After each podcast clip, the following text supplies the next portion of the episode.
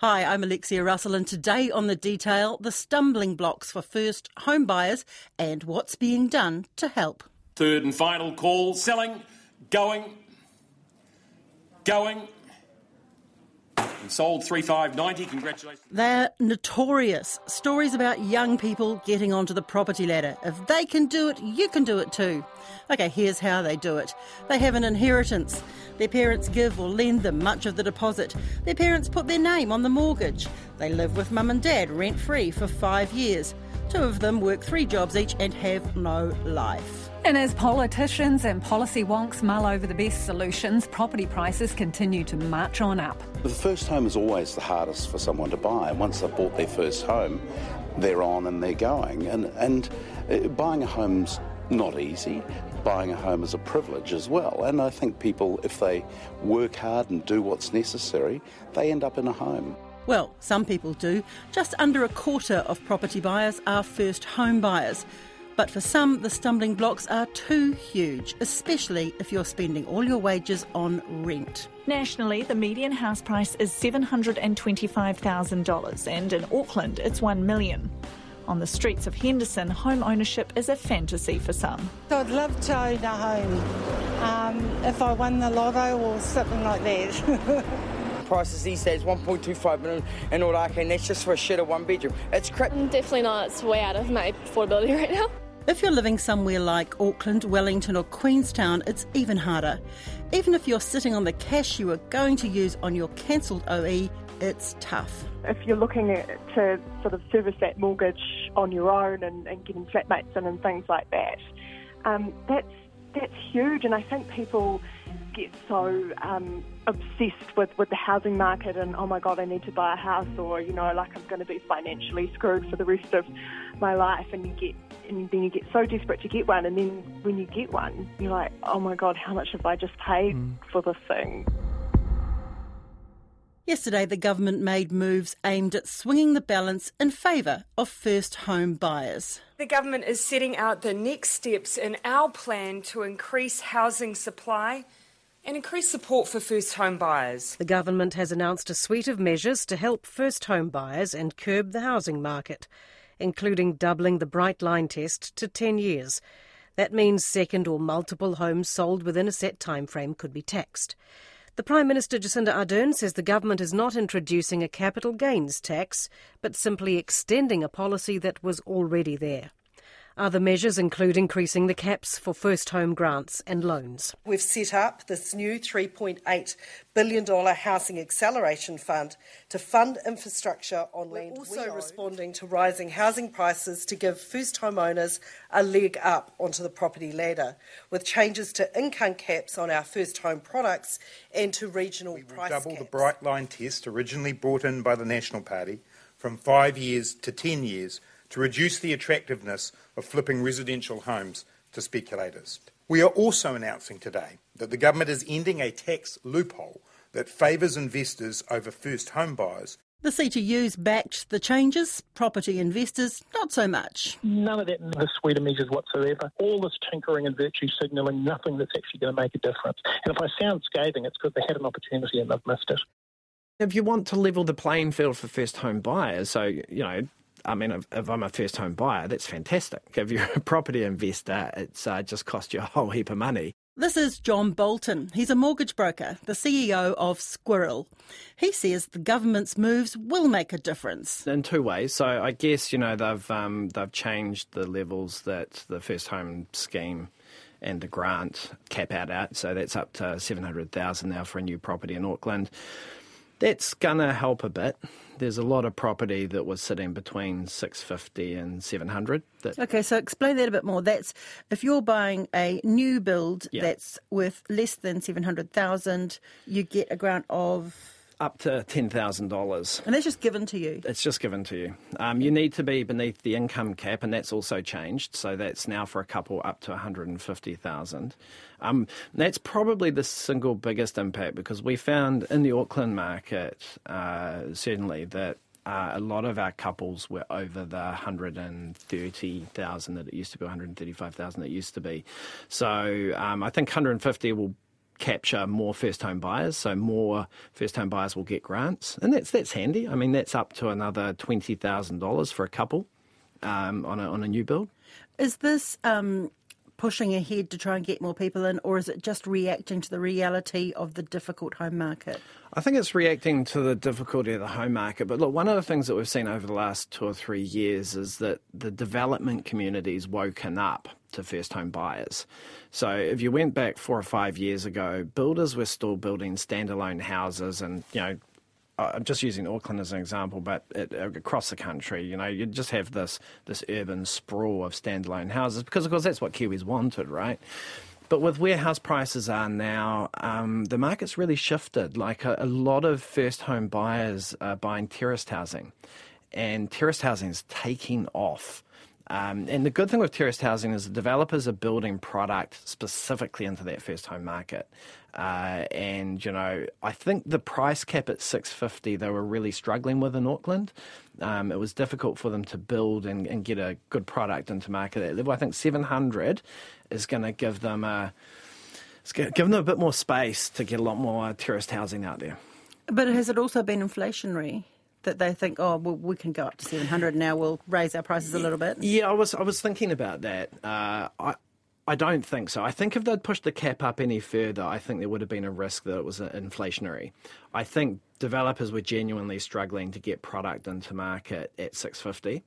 Uh, at 700, I think it's going to unlock a lot more. Uh, and it gives them something to aim at. You know, um, I've seen a lot of terrace town housing in that sort of 720 to 750 price bracket. I think developers now have a really strong incentive to try and get below that 700. So, in terms of today's announcement, do you see this as being a real boost for home first home buyers? Have you got clients on your books where you say, "Okay, we'll get you over the line with this"? Yeah, it, everything helps, right? I think the mm. other side of it that you need to think about in the context of this is also what the government's doing to property investors because you know it's property investors that arguably will crowd out first home buyers in the market, right? Or they'll hold on to stock, and by by holding on to it, there's just not enough stock in the market. Um, so the government is uh, removing interest deductibility for investment property. I, I, think that has a really significant impact uh, on the attractiveness of property investing. You combine that with the Healthy Homes initiatives and combine it with the 10 year Bright Line test and you know residential property investment isn't looking that attractive. So I think on one hand you're going to see a lot less activity from property investors. Uh, which is going to create space for first home buyers. Um, and then you've got, obviously, you know, they've, they've got some ad- additional incentive there. Yes, we've already seen the cheers from property investors about how, it, how, how, terrible it is that they now can't make an absolute killing. um, do you really think this will make a difference? Were you expecting it? I, I, think the uh, the changes for first home buyers in terms of um, just you know changing the first home uh, grant level and uh, and the Kiwi Build stuff and and um, the first home scheme, which is the government underwriting first home buyers with as little as five percent deposit. There's there's three different things going on there. So and and I think it can get a little confusing. So there's a set of rules that sit around Kiwi Build, which is really orientated around developers. You know, develop this product at this price, and we'll underwrite it for you. So this is the one that we haven't actually seen a lot of houses being built. Yeah, yeah. I think you've seen more in Auckland um, than elsewhere. Like, there's nothing going on in Wellington at the moment, but um, there's actually a reasonable amount going on in Auckland. Mm. And then you've got the first home scheme. Now, that's um, where effectively Kāinga Ora underwrites first home buyers through selected lenders, uh, which means that um, those buyers can buy with as little as 5% deposit. Kāinga Ora is the old Housing New Zealand. So none of the banks are doing 5% deposit lending, but you can through Kāinga Ora through their first home scheme. How do you get into that? Uh, you apply for it. Okay. Uh, so you, you can talk to a mortgage broker or talk to a participating bank. Uh, and get an approval on that basis. Generally, you find the property first, and then um, and then you can go into that scheme. That has the same income caps as the first home grant. So it doesn't apply to everyone. It's really orientated towards sort of lower uh, income households to help them get into the housing market.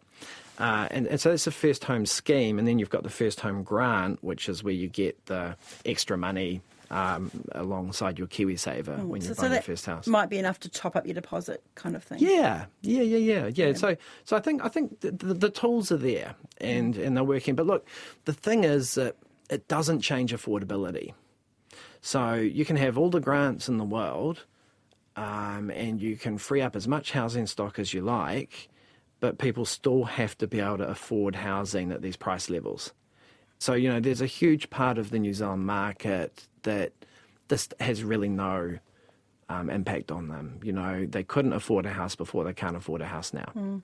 Even those people, I mean, I guess there'll be there'll be a certain sector of twenty somethings who were going to go on their OE and now have a little bit of spare cash, and they might be looking to, you know, for fear of missing out, might be looking to put that in a house. Is, Yeah, is- do you see well- much of that? Well, well, maybe I think there was a lot of fear of missing out over the last six months. Know, we really actually felt that people were genuinely concerned. When you see house prices rocketing up at the speed that they were, especially outside of Auckland, places like Wellington were just going ballistic. You know, people were worried about missing out, and, and I think that's been a, a big contributor in the last six months. I, maybe after this, you know, the fear of missing out, you can kind of put that on the back burner a little bit, particularly with uh, you know the impact on property investors. I think for the youngsters, the, the the the real challenge is that with house prices where they are, they generally rely on double incomes.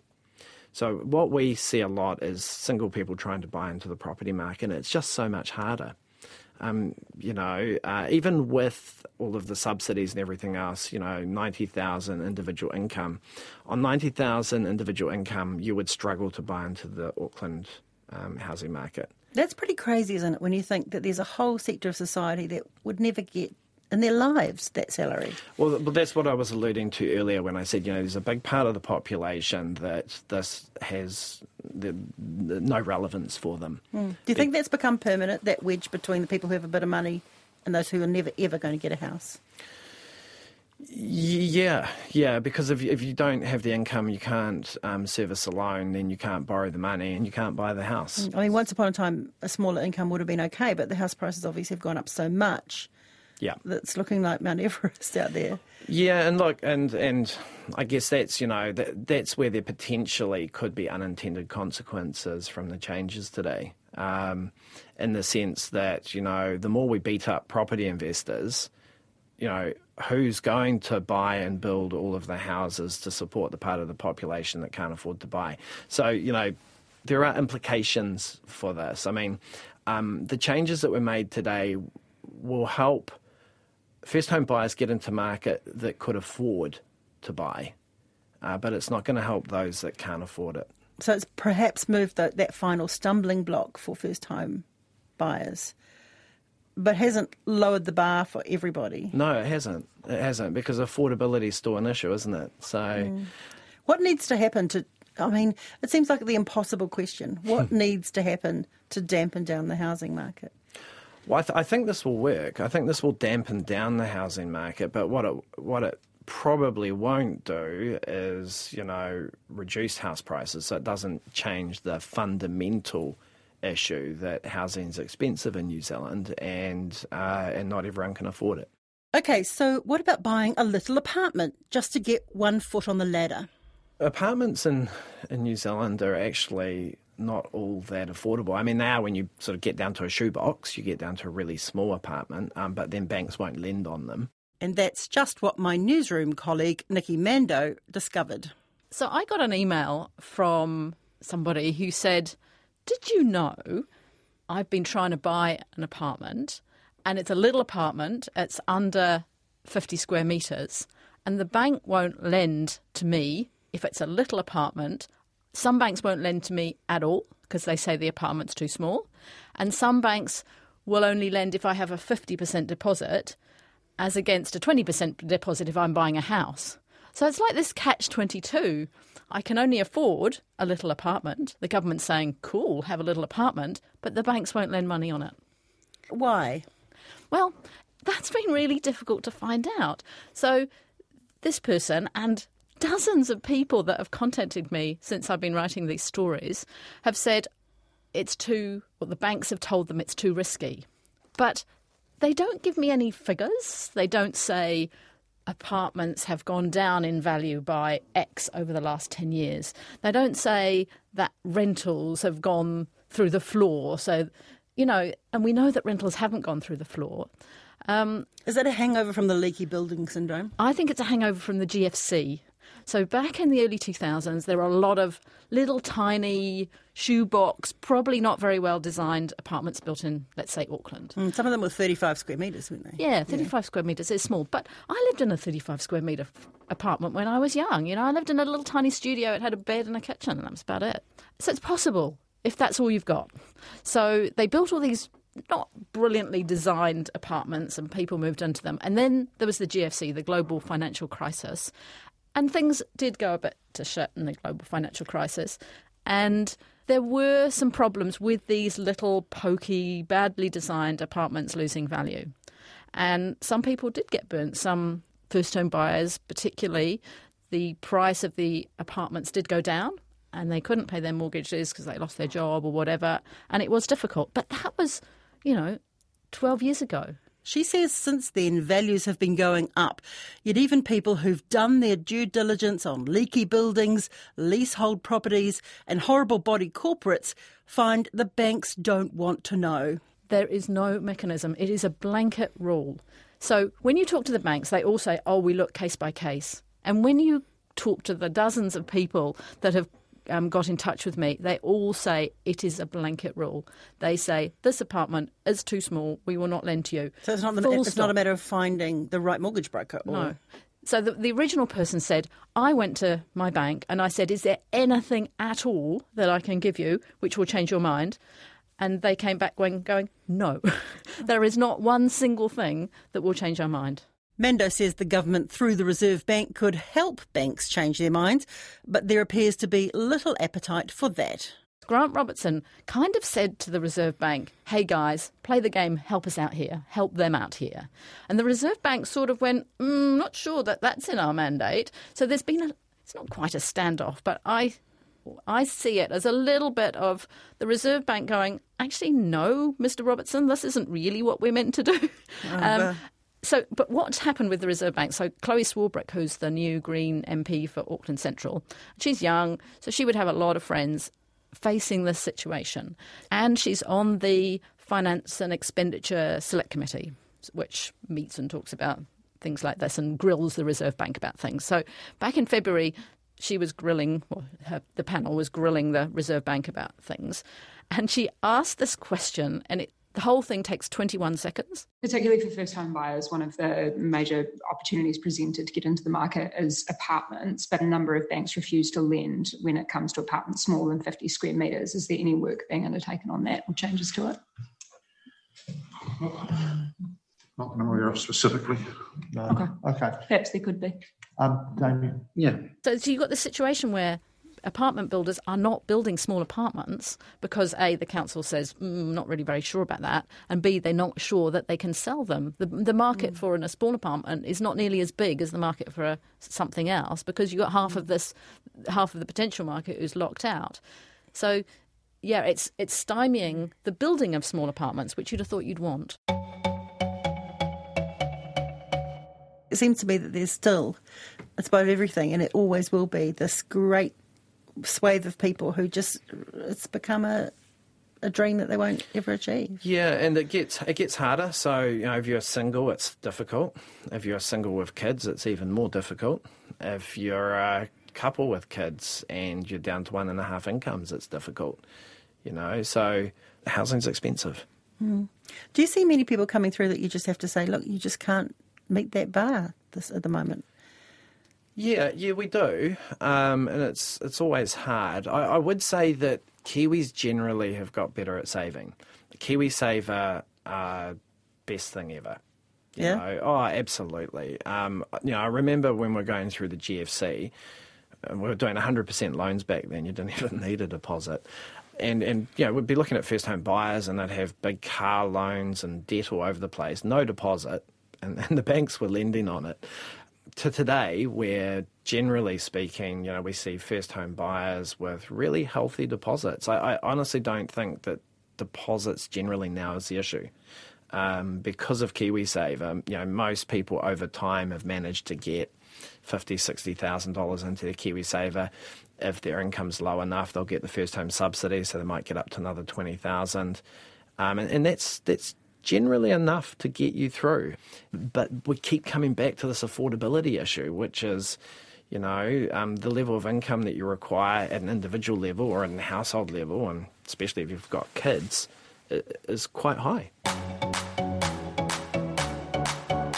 I think it achieves, you know, one of the government's policy objectives.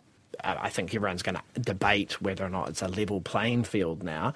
Um, but it certainly makes it easier for first home buyers relative to investors. My concern with it is that, you know, as much as we like to beat up property investors, the reality is that they are housing a very large part of our population that cannot afford to buy a house. What happens there? And uh, you know, because if you if you make property investing not attractive, and we've got a housing shortage, first home buyers aren't going to fill that gap. Of all of the tinkering that's been made to the, try and cool this ferocious housing market Mm. over the last few years, where does this sit in terms of usefulness? Oh, it's right up there.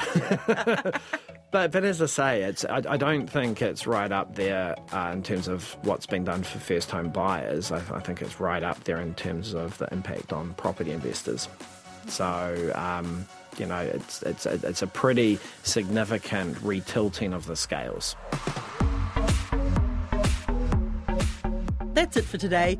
Jeremy Ansell engineered this episode and Emile Donovan helped out too. I live in Auckland, and the idea of, but you know, I'd have to sell like one of my kidneys, my appendix, maybe one of my eyeballs to afford a house here. Thanks to Nikki Mandow and John Bolton. The Detail's brought to you by newsroom.co.nz and made possible by RNZ and NZ On Air. You can get us downloaded free to your mobile device every weekday from any podcast platform. And if you're using Apple, please leave us a rating so others can find us too. Ka kite anō.